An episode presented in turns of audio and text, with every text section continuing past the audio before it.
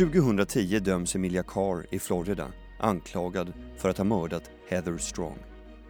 Francine Shaw är regissör, dokumentärfilmare som deltar i BBCs senaste projekt BBC 3 där hon har följt kärleksdramat och kallar kortfilmsserien Life and Death Row Love Triangle som har premiär den 26 april på BBC 3. Och jag träffade henne på South by Southwest för några veckor sedan.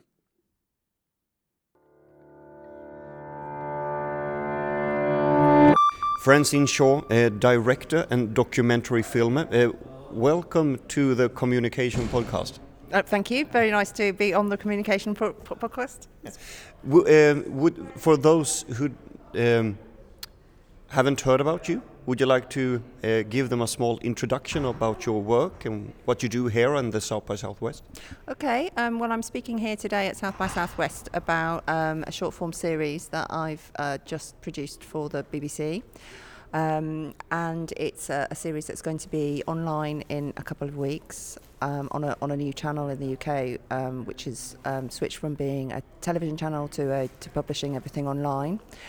My, my background is in uh, mainly observational films. I'm a, a documentary filmmaker, um, and I've made uh, usually films for uh, Channel 4 or, or BBC um, about usually uh, human interest stories and, and uh, very sensitive subjects. Would you like to tell me about the, uh, the topic of the, the documentary series that are being released in a few weeks? Okay, um, I, I, can tell you. Um, would you like me to talk about the, the main series or just this series? Just this series. Okay. Um, so, well, the, the, the, topic of my uh, short form series is um, about uh, is a, it's essentially a, a murder investigation. Um, and there are there are two perspectives. There is a woman on death row called Emilia Carr, and she uh, was convicted uh, for killing a, a, woman called Heather Strong. Um, but but she now uh, says that she's innocent and that she has been falsely uh, convicted. And the other perspective um, is that of the police. So they, so so the film basically takes you through the events on a timeline, but you see it from her perspective and how her interpretation of, of what happened, and what their interpretation is of what happened. And it, it, it, there's lots of sort of plot twists and uh, kind of narrative kind of turns, and um, an audience is uh, uh, hopefully um, sort of wondering from one episode to the next who did it. Is it is it Emilia or is it Josh? or you know who who did this crime. How did you adapt your narrative to mo mobile storytelling? Um, I think um, the narrative kind of lent itself to mobile storytelling in a way because it is episodic, it's short form, um, and uh, you know you can you can you know people do consume things on their mobile sort of on their way to work maybe or uh, you know at different times in the day. So it's only 10 minutes each episode is only 10 minutes long. So you can sort of squeeze that in in a day if you you know you're interested in in pursuing it and you want to watch more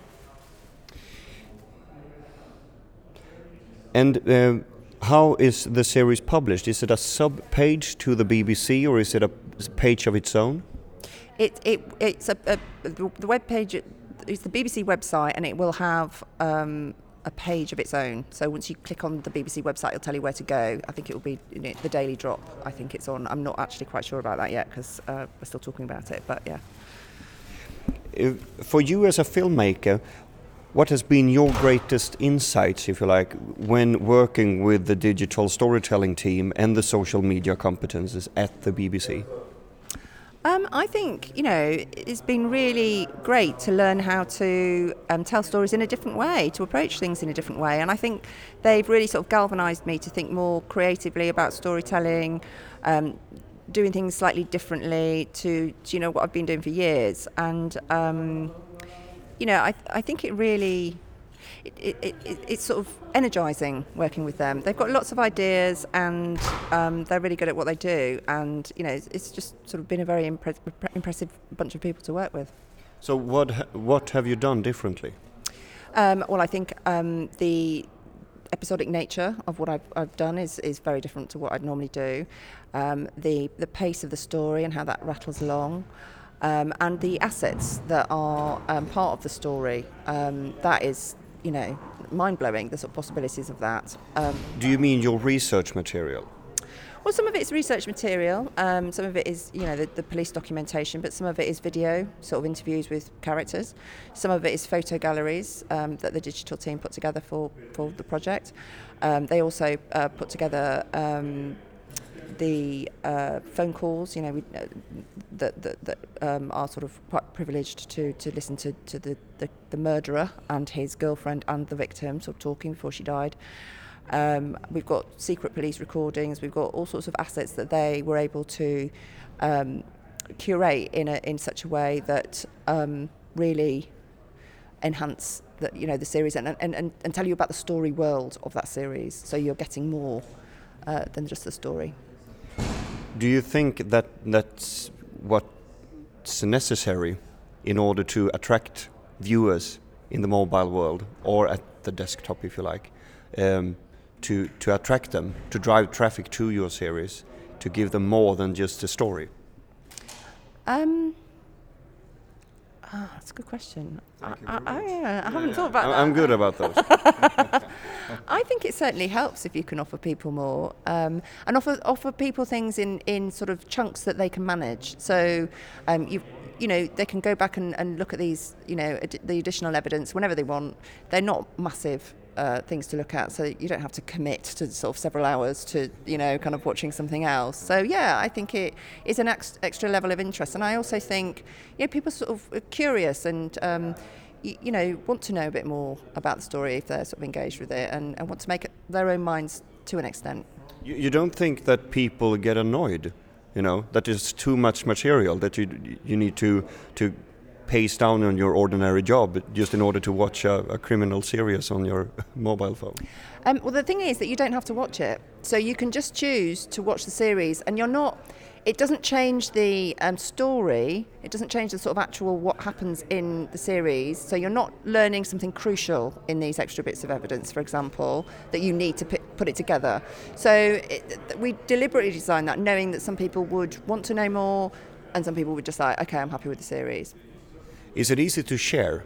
Can you share it with everyone? Yes, I think you can. Um, but um, uh, you're going to ask me how to do that, and I think you just kind of um, um, we're still working out, um, you know, what, what's going on. But you just yeah, you just sort of uh, send a link. You, to, you just to, click. You something. just click something, and it will send something to somebody somewhere. That's that's how it works, apparently. Yeah. An in-depth answer. Yes, and a very very technical uh, minded person, as you can see. Uh, Francine Shaw, uh, director and documentary filmer, uh, thank you very much for uh, being here in the. Uh, thank you very much for being here on the Communication Podcast. Well, thank you very much for um, talking to me. It's been a, a real pleasure. Thank you.